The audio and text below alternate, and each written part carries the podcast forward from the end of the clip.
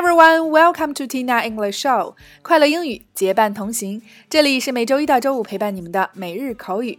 This is Tina，一起来继续本周的话题。对不起，没关系。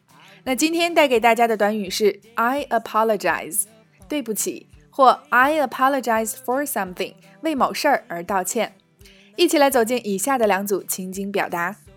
Just let go of what I know，I don't know Number one, A，我道歉，我不该发脾气的。B，没关系，我知道你不是故意的。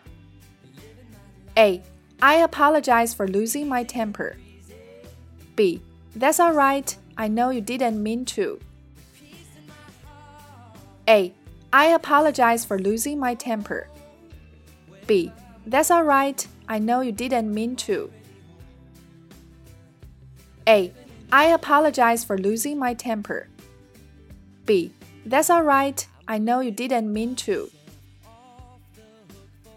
Number two, A，我太粗心了，必须为弄丢你的书而道歉。B，这也不能全怪你。A, it was very careless of me. I must apologize for losing your books. B, that's not all your fault. A, it was very careless of me. I must apologize for losing your books. B, that's not all your fault. A, it was very careless of me. I must apologize for losing your books. B, that's not all your fault.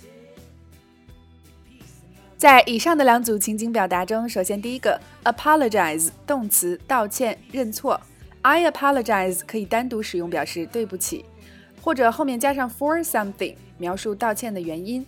第二个 temper 脾气，lose temper 发脾气发火。第三个 that's all right 没关系。第四个 mean to 故意做某事儿，you didn't mean to 你也不是故意的。第五个 careless 粗心的。第六个 fault 名词过错，It's my fault 我的错，That's not all your fault 也不能全怪你。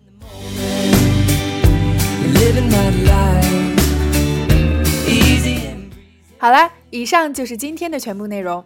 回想我做过的最粗心大意的事儿，就是小升初考试的时候没带准考证，那个尴尬的心情简直是难以言喻。那么今天的互动环节，也欢迎各位辣椒下方留言畅聊，盘点你做过的粗心大意的事儿。OK，每天三分钟，口语大不同。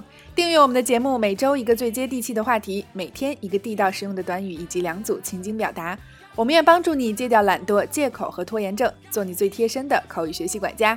也欢迎各位及时关注我们的微信公众号“辣妈英语秀”或小写的 Tina Show 七二七，来收看收听更多的精彩节目。See you next time.